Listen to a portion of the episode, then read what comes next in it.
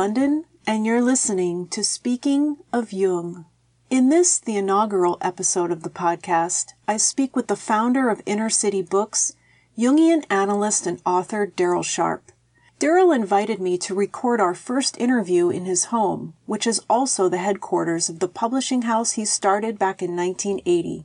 So last week I flew to Toronto and spent an entire day with Daryl in that lovely Victorian house, where we shared a couple of meals and did a lot of talking. This was the first interview I've ever recorded. It's been something I've been wanting to do for many years, and it's finally the right time to begin. It's been an enormous undertaking, and it's only just begun. Because this is all new to me, I must say that it came out a little rough on my end, but I have to start somewhere. So if you'll bear with me and stay with me, I promise you the quality will get better with time. Let us begin.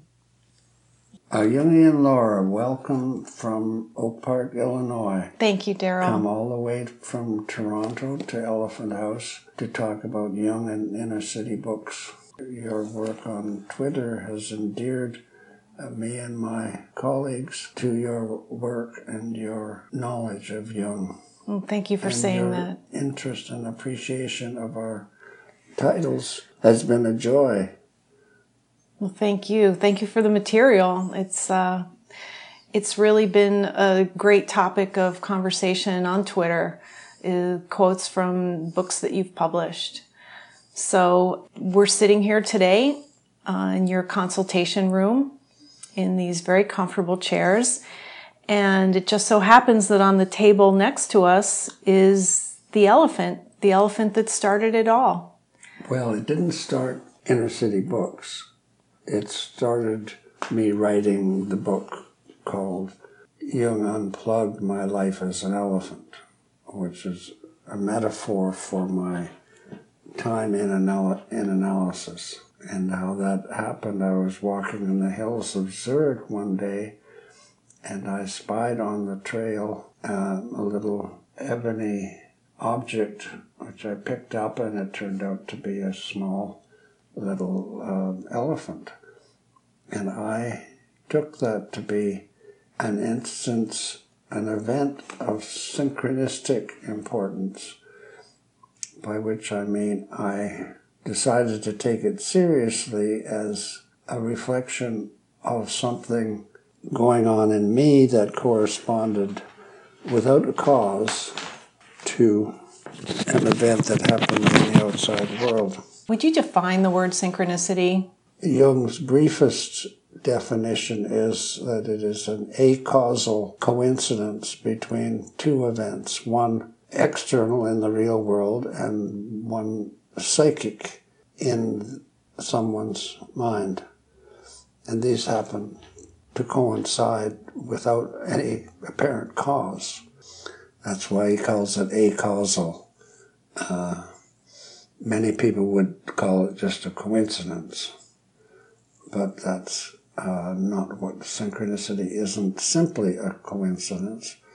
It's a meaningful connection between the internal and the outside, and that led eventually to his more extensive writings and research on what he called the psychoid archetype, which is some unknown place in space or in the world where things happen that have meaning but no apparent cause.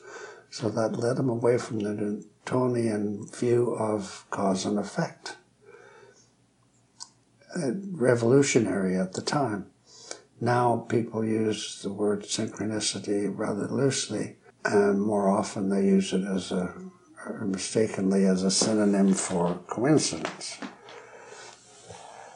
So the but difference between a coincidence and a synchronicity is meaning in the mind of the beholder, mm-hmm. like beauty. and you have to be sentient enough to see that there is some correspondence somehow. And that's what led me to investigate what elephants might mean to me and why I, at that particular time, would chance upon one, apparently for no reason. but I decided there must, there could be some reason. So I went to the zoo and looked, at, watched elephants, and I read about elephants, and I drew elephants, and I sculpted elephants, and I became elephantine in my thinking. Mm-hmm. And is there lurking there in your pretty mind another question? So you happened upon that elephant in the hills of Zurich, Yes. and it led you down that path. yes. What did you derive from that? Ultimately, where did that lead you? It lead me led me to my elephant complex, mm-hmm. which is, in my imagination is native to the astrological sign of Capricorn, mm. firmly fixed on the ground, mm-hmm. substantial in nature, and incidentally showed me where I was going off my rightful path in my current life, mm-hmm. which we needn't go into because that's take us too far afield, and it's too uh, personal. Mm-hmm. But you get the idea, I think, that I received this message as a metaphorical challenge mm-hmm. to rediscover myself, which I did over time by taking my dreams seriously, particularly because the unconscious is where we get information that isn't otherwise ordinarily available to us. Mm-hmm. You called this an elephant complex. What do you mean by complex? A complex is a group of emotional associations surrounding a particular concept mm-hmm. or idea or person, even. And you, I think of my mother, all the associations that go with mother make up uh, my mother complex.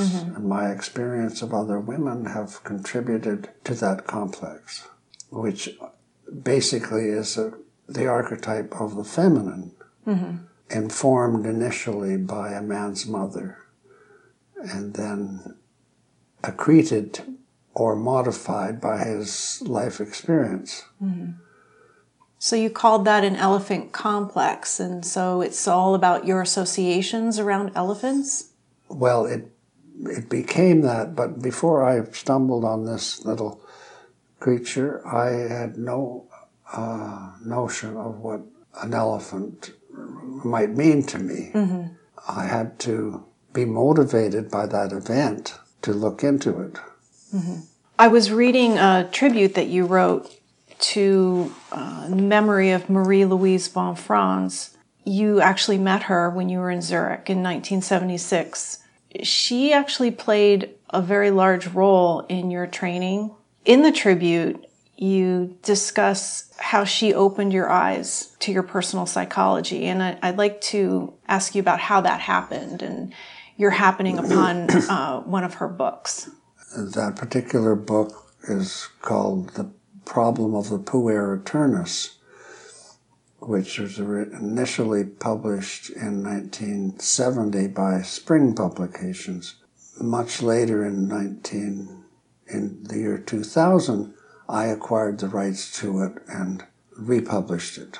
I re-edited the original, which had some had a lot of typos and grammatical mm-hmm. errors and I indexed it as well. So the, her initial influence was through the written word, and I, although I went to Zurich in 1974, I didn't.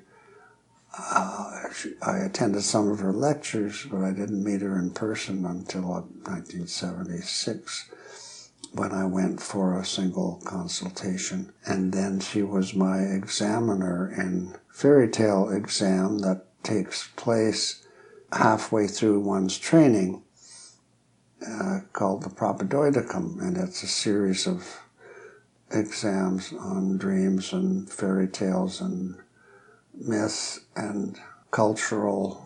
What's the word your friends use? Cultural anthropology. Yeah, there's an exam on cultural anthropology. Anyway, von Franz was chosen as my fairy tale examiner. And I thought I was well prepared because I'd read all her fairy tale books, her interpretations of fairy tales, the feminine in fairy tales, the shadow in fairy tales, individuation in fairy tales, and so on. And I was a great fan of her work, and I thought I knew it pretty cold. And I don't remember the fairy tale she gave me at the time to comment on which was the substance of the exam. Mm-hmm. Uh, I do remember that I fumbled about in my mind to find something to say and could hardly find a word that was appropriate. And at the end of 45 minutes, she said, You're a real ninny. yeah, perhaps you shouldn't be here. And so I slunk out, expecting to have failed that exam. But she gave me a three, which is a threshold of passing. Mm-hmm. I then went home appropriately humbled and reread everything she'd written for the next two years before the final exam, on which she was also, I chose her as my fairy tale examiner. Now, I was much more psychologically together by then and uh, not overconfident as I had been. And so I, it was a written exam. Mm-hmm. So I wrote about 10 or 12 pages. And, uh, oh, it was on, I remember the fairy tale. It was The Glass Mountain about a hero who has to climb the black the glass mountain to get to the princess and surrounding the glass mountain is a moat that is filled with the bodies of other would-be heroes mm. who had failed mm. uh, so there's a lot of symbolism involved in it and the animals he meets on the way and synchronistic events and so i thought i had done pretty well on that written exam and when I got the paper back from her, it, it was accompanied by a note by a second reader of the paper who said, uh, This won't do at all. And she wrote on the bottom of the paper, This man knows his stuff, A. plus. So I was very pleased mm-hmm. to have pleased her you, you had written the independent examiner refused a mark saying quote he must have cheated oh, von Franz gave me a one and penciled a terse note quote he knows his stuff. Well I, yes i just remembered that detail. Thank you for reminding me. You wrote, She prepared me for what was coming, which is to say, I could appreciate intellectually, with my thinking function, her analysis of the mother bound man, but I did not truly see its relevance to me from a feeling standpoint, that is, until I was on my knees three years later. Then her words pierced my heart. Tough to take, but her cogent comments on men who sounded suspiciously like me, devastating as they were to my image of myself, offered an implicit alternative to killing myself. Yes you, you went on to say, needless to say, I took the alternative. I went into analysis. Yes. And what is your question? My question is there are a lot of people out there that feel that way, that are on their knees and don't know where to turn. And a lot of them turn to alcohol, to drugs, to quick fix crisis management type therapy that yes. they'll do for three months and then stop. you didn't choose those paths. You chose another path. Well, I had read Jung, and I, when I woke up crying one morning, uncontrollably, I knew that if I, that I needed some help, and I knew it had to be with a Jungian-oriented uh, therapist, someone who knew at least more than I did about Jungian ideas because I liked the spirit of what I had read in um, by Jung and his followers like Hillman and Edward Whitmont, who wrote The Symbolic Quest, uh, and von Franz. And so uh, I happened to be staying in London, England at the time with a friend who noticed, well, realized my distress, mm-hmm. and I told him some of the background and the reasons for my distress. And he said, Well, you should see somebody. And I said, Well, I'd love to, but there aren't any analysts in Canada. He said, Well, I happen to know a very prominent Jungian analyst in London, uh, England. Mm-hmm. And he said he might have space, he might be able to see you. So I phoned him right away, and that analyst turned out to be Anthony Stevens, whose work I subsequently published mm-hmm. many years later. Uh, he uh, agreed to see me right away, I think the next day, and that started uh, a year long association with uh, Dr. Stevens, which changed my life because when I went back to Canada, Oh, while I was working with Dr. Stevens, I accidentally or synchronistically met a man who said he was training to be a Freudian analyst. He wasn't an MD, and uh, it was the first realization I had that there were such a thing as an, a lay analyst. Mm-hmm. You didn't have to be a medical doctor. So I went back and talked to my host who had been thinking of training as a Jungian analyst himself. And together we did some research on the Jung Institute in Zurich. Mm-hmm. And uh, a couple of weeks later, I went to Zurich and talked to the director of training about the possibilities and I was invited to submit an application and with some recommendations, reference letters, uh, which I subsequently did, and I was accepted, but I had to wait a year. Oh, why is that? They said they're they're too full at the moment. Oh, I see. So the following October, I was accepted to enter training. Mm-hmm. So I came back to Canada and where I worked in various uh, jobs for a year and sorted out my situation with my wife and my then three children and uh, went back to London, England to work to continue working with Tony Stevens. Mm-hmm uh, to make up the, the hours I needed in uh, to qualify for training in Zurich. So, I just like would like to clarify this. Um, what is required of one that would like to become a Jungian analyst? Um, the initial, re- the, the basic requirement is 100 hours of Jungian analysis plus a graduate degree in something. Mm-hmm. And it could be anything. It could be anything. Uh, for some of my colleagues, it was uh, fine arts, mm-hmm. uh, a diploma in filmography. Mm-hmm. Uh, as long as it was a graduate degree. Graduate degree. And then you Post are. BA. Right. And then you are required to have had 100 hours of analysis with a Jungian analyst. Yes. And does that. with a Jungian analyst. Does that need to be done before you start your training or before you finish your training? Before you start. When you get into training, you have to accumulate 400 hours of personal analysis mm-hmm. before you can graduate.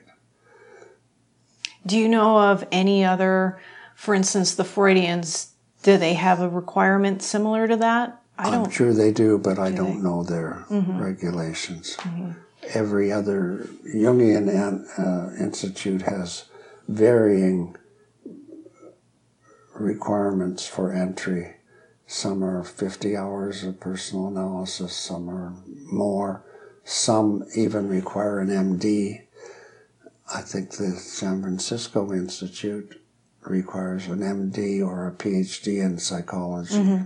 So, when you got to Zurich in the fall of 1974, you wrote that you had abandoned your wife and your three young children. You said, in favor of my own potential renewal. Yes. What did that mean? Well, I knew I was such a mess. I had to do something. I was no, of no use to anybody, uh, especially them. Um, so it was a matter of survival for me uh, to be in analysis. But to me, it, it would take a tremendous amount of strength to work on yourself when things aren't going well in your life. People usually want to blame what's other people, other things. Well, I tried that, but it didn't work. It didn't well, work. well enough. But I was well motivated. I I couldn't afford it.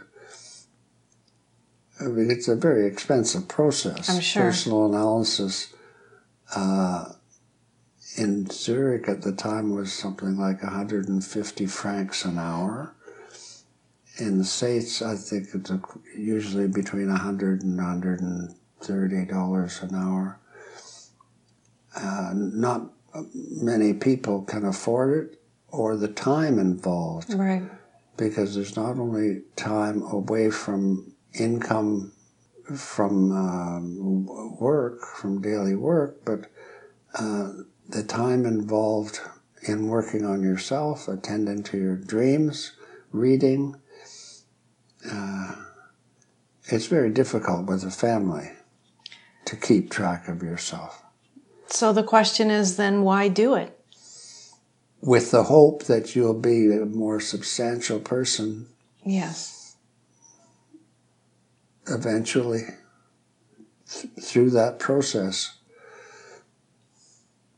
and that there's no viable alternative. There's no viable alternative. For a lot of us, there isn't. Well, you've experienced something similar, I have. I understand. Yes, I have. And that was the only way for me. You say that once you got to Zurich, I love this, you fell in with a shadow companion, Fraser Boa. What is a shadow companion? It's someone who shares some values, but from a different point of view. Okay. Uh, he represented to me uh, everything I wasn't, um, which is part and parcel of how Jung describes the shadow. It's an alter ego who functions differently and has different values. I, I like the emphasis on the word different because I think in popular culture, the word shadow is synonymous with the word evil. And shadow and evil are not, the shadow is not necessarily evil. Right, I agree. Uh, the shadow may be very creative in that it represents a side of the personality that is unfamiliar and unknown, but potentially creative. And the, mention, the fellow I men- mentioned that I lived with, Fraser Boa, was uh, functioned differently than I did typologically. So I learned a lot uh, from him of how to tolerate someone who s- experienced the world in a completely different way. Yeah, I was going to say, wouldn't you by nature clash with somebody that was so different from you, both as a shadow figure and different typologically? How did that work? Well, you you may naturally clash with them, but if you're alert, you realize that what you're seeing is in yourself mm-hmm. in terms of projection. Right. And if you can take that back, you can assimilate some of the traits that the other person has that are valuable to you. And in our case, it was the intuition that I came to appreciate that he uh, had in spades, and he came to appreciate my sensation function. Mm-hmm. So, although we were opposites, we were complementary mm. and balanced each other out mm-hmm. in a way. Now, it's shadow is something that you work on forever because there are always new things coming up from the unconscious that you didn't know were there. Mm-hmm. And they can be constellated, activated when you meet someone new mm-hmm. or find yourself in a new situation mm-hmm. or a new job. Uh, it involves activating different complexes in yourself, which are all, everything is part of the shadow until it's differentiated. Mm-hmm. And then it can be assimilated into consciousness, which is an expansion of the ego, which usually produces a good deal of inflation in the individual.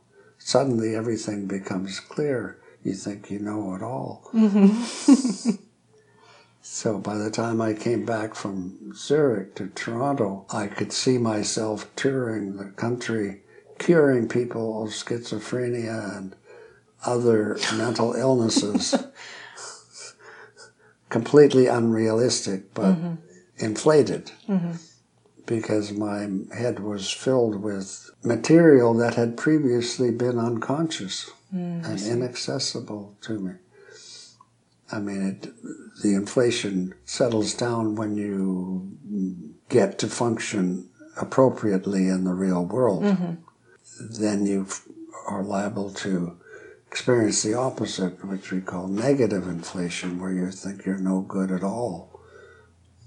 Right. Tell us that mantra, the mantra that is at the root of inner city books, where you you just put your head down and do the work that's in front of you, and then 30 years later you wake up and you've published billions of books and you have traveled the world and cured people.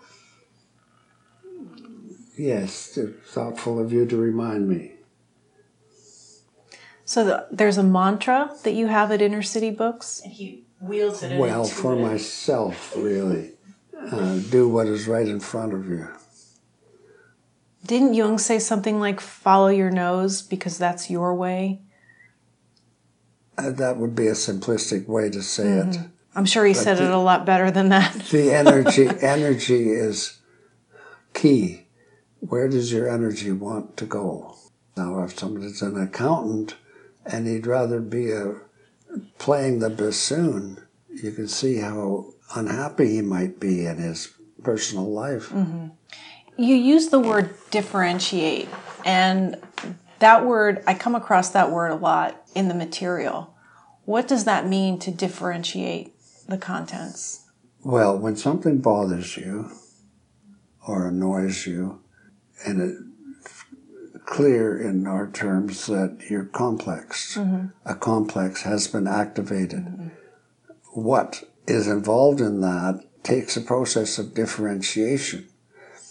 Is it is it some shadow aspect of myself, or is it the feminine side of myself responding to something in the environment or something I did? Uh, could you clarify that question?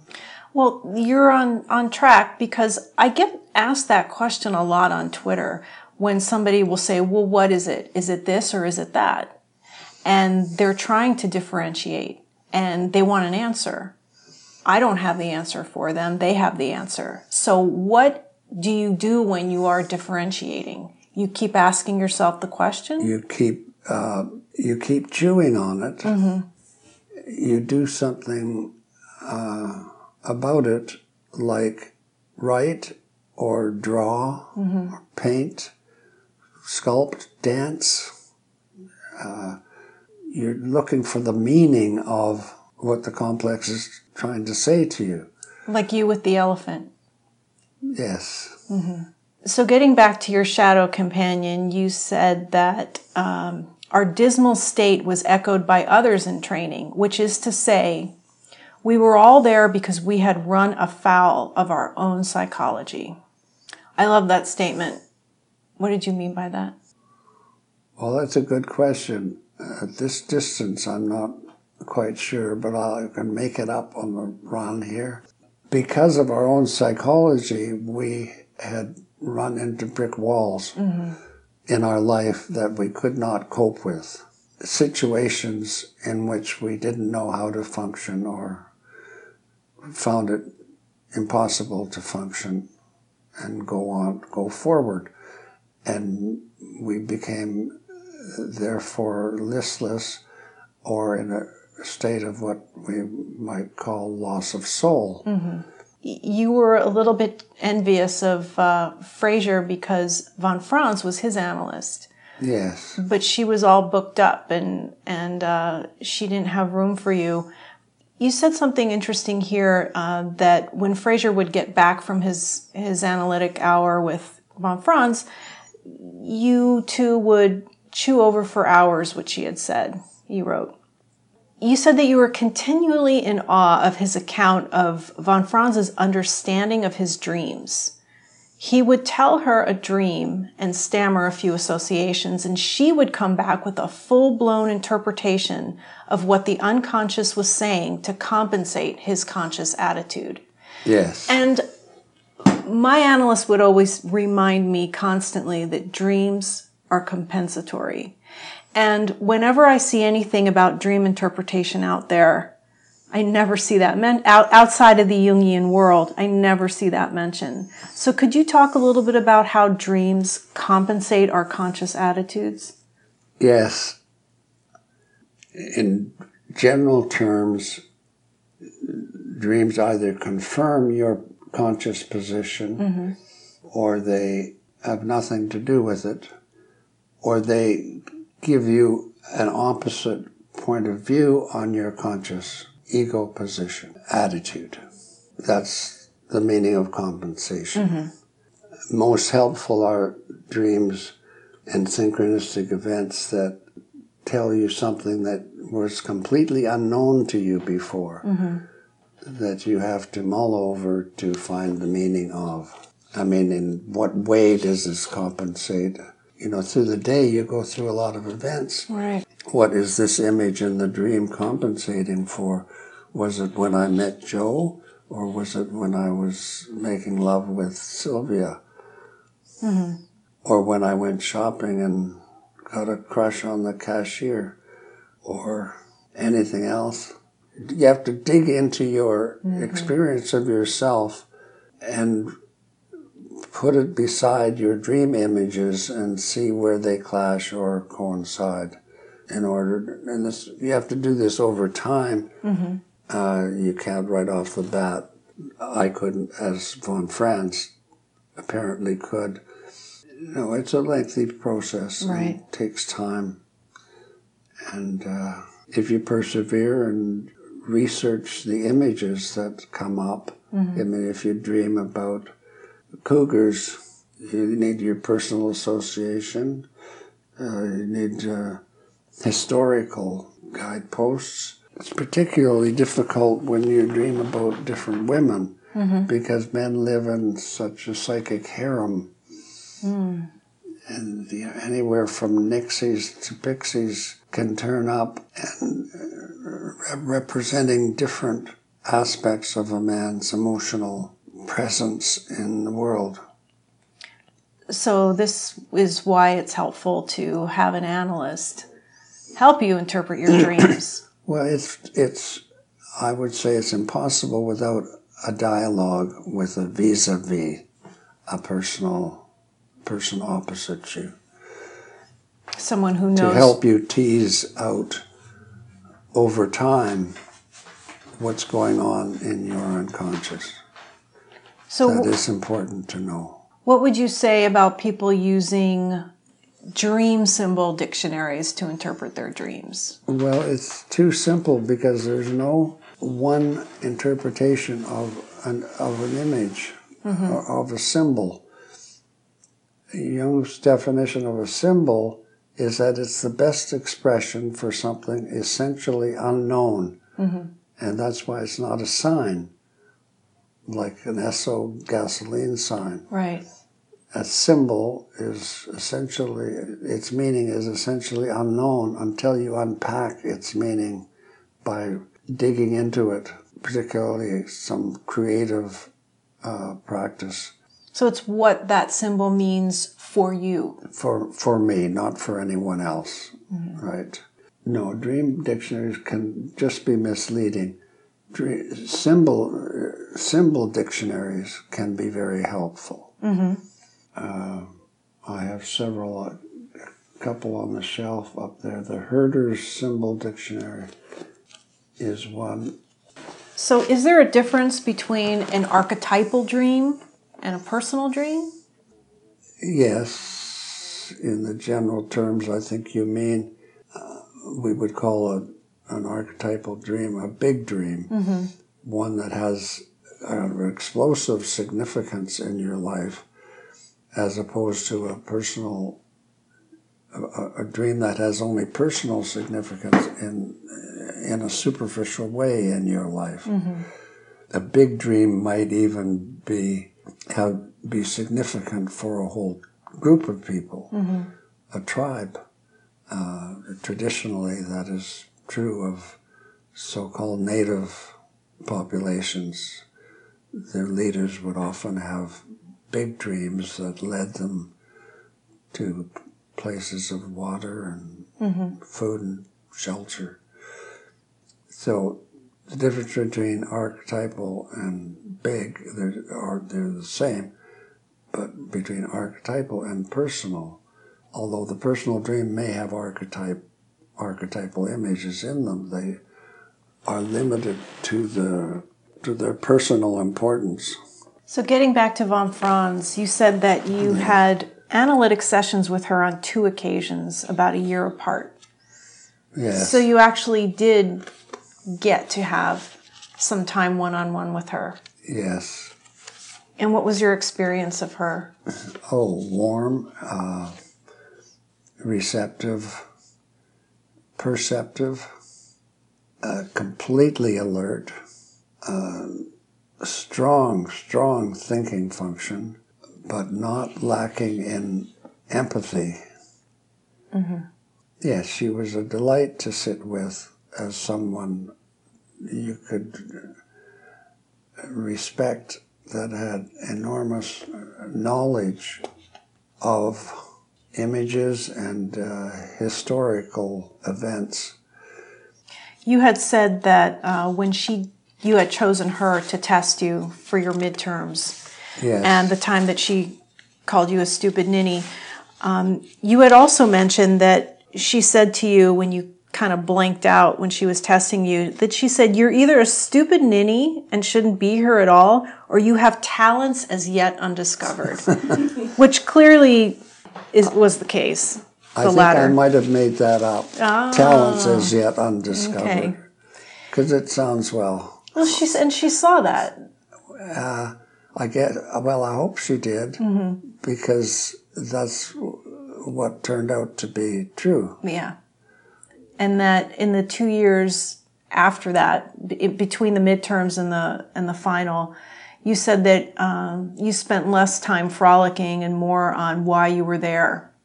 You had re- reread all of her books, and um, and then and then you had her retest you. I like that you said that you during the se- your second half of training you spent more time on why you were there. Yes, uh, instead of frolicking.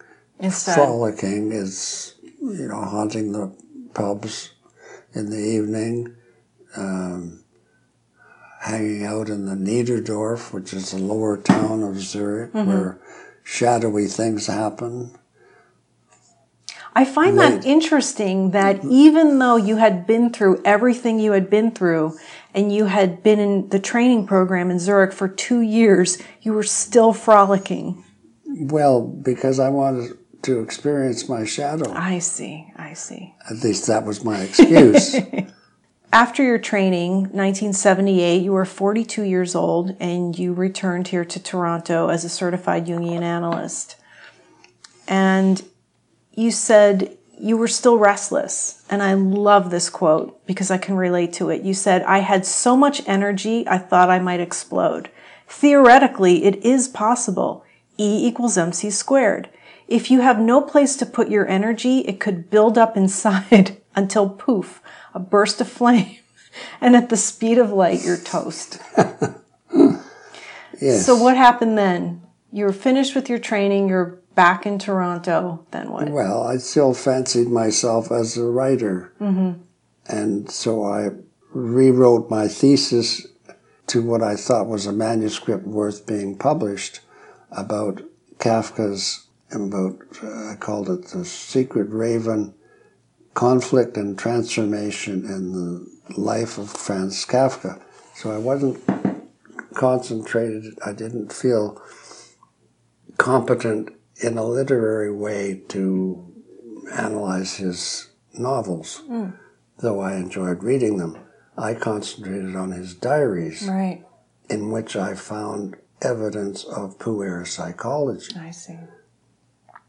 And then I, as the more I realized that I had identified with uh, Kafka's plight for no good reason, because I was as far away from a Kafka personality as one might imagine, but I res- responded to his diary entries with uh, anguish and despair as as he did. I mean, he was expressing his anguish and despair, and I took it on. And this goes back 15 years before I went to Zurich. Uh, during analysis, I became aware that he was as much of a puer as I was. And so I endeavored in the writing of my thesis for the graduation, I endeavored to pull out of his diaries examples of what I felt was were symptoms of his puer psychology. Mm-hmm. So that's why I wrote it and felt it was ready to be published, especially because it was a propitious year. I think it's 100 years after his birth and 50 years after he died. But all I, I got was rejection slips. So Fraser and Marion encouraged me to publish it myself. They said, You have the tools, and that was true because I had worked, been working for years with publishers editing other, uh, other people's work. Uh, so I decided I would do that, but I didn't want to become a one pony publishing house Right. and just publish myself. So I invited other analysts to send me their manuscripts. And Fraser helped me design the logo that goes with Inner City Books. And the first, after I published The Secret Raven, uh, first, and then I had in hand several mimeographed manuscripts of von Franz's mm-hmm. that I'd brought home from Zurich that you could only buy in Zurich mm, Okay. from in the library. So I phoned her and told her what I was going to do and asked her permission if I could publish these unpublished manuscripts. And she was absolutely thrilled. She remembered me. I was careful to call in the morning when I was aware that she would just come in from the garden. And uh, I dared to ask her to be my honorary patron. And she was thrilled at that request too. So that's uh, what happened. And subsequently, Marion Woodman uh, offered me her diploma thesis, The Owl Was a Baker's Daughter. And we worked on that together and turned it into a book. And then Addiction to Perfection, which we turned into a book together, and The Pregnant Virgin. Her three best known books, I think. Uh, those, and those took several years to put together. Theses are notoriously uh, academic and unpublishable, I see. and so they have to be reshaped and mm. preferably edited by a professional editor. Well, what you say in the be- in the introduction to The Secret Raven about what the book is about, you wrote, "My aim has not been to explain or interpret Kafka's creative work. Rather, I have tried to illuminate some of the psychological factors involved in his conflicts, paying special attention to the compensatory significance of some of his dreams." Yes. What is the question? No question, just a statement that I love this book. Oh, I'm so pleased to hear it. And it is a great example of dream interpretation because you you didn't know him clearly you, you hadn't met him um, but you're able to see inside a little bit Well, possibly because I identified with him so Yeah. much. Mm-hmm.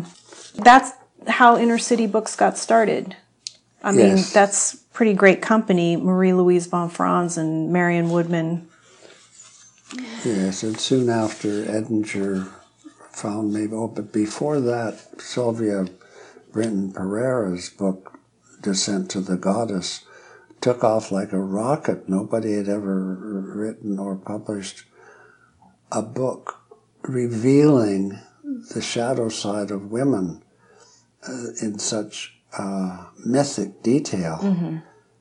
It was extraordinary, the response to that book. I think we sold 60 or 70,000 copies uh, over the years. Uh, Marion's Addiction, Marion's three books that I published sold over a 100,000. The world was, at, in the early 80s, was, early 1980s, was hungry for Jungian psychology. Mm-hmm. It's fallen off somewhat since, I think, at least uh, for inner city. And although we started and nurtured a trend, other publishers saw that there was, finally saw there was a market in mm. such material, and mm-hmm. so other analysts started publishing with other publishers. So we didn't get so many submissions. You had published three more of von Franz's manuscripts before she died. Uh, the Puer book, no, that came after she died. It was I had permission just the year before she died. She gave me permission to publish a new edition based on the original. A couple years before she died, she offered you archetypal patterns and fairy tales, Yes, uh, the reprint rights to C.G. Jung, His Myth in Our Time, and yes, that's it, the intellectual side of her. yes, And it is one of it is the best intellectual biography of Jung, I believe. and one of my personal favorites, The Cat, A Tale of Feminine Redemption. Yes. So her biography of Jung, C.G. Jung, His Myth in Our Time, I don't think a lot of people know that that's out there. When they are looking for a biography of Jung, they go to Memories, Dreams, Reflections, but von Franz's account, she met him when she was 18 years old, Yes. and she was with him until he died in 1961. and she puts him in um, in an intellectual and temporal context, and concludes that he was one of the greatest men of the 20th century, which isn't, I think, adequately recognized yet. And Jung always suggested that perhaps he was 50 years, it would be 50 years after his death before people would understand what he'd done. So I hope we will have another session. Well, we just skimmed over over Edinger, and Yes. we, we've we've definitely have to cover him because he's a huge figure and played a huge role in inner city books. Yes, and So- uh, I, before we started recording, you asked me why I chose to publish the manuscripts of other analysts that I did. And my criterion from the beginning has been to accept manuscripts that showed a deep experiential interest in the topic that they're writing about, not an academic overview.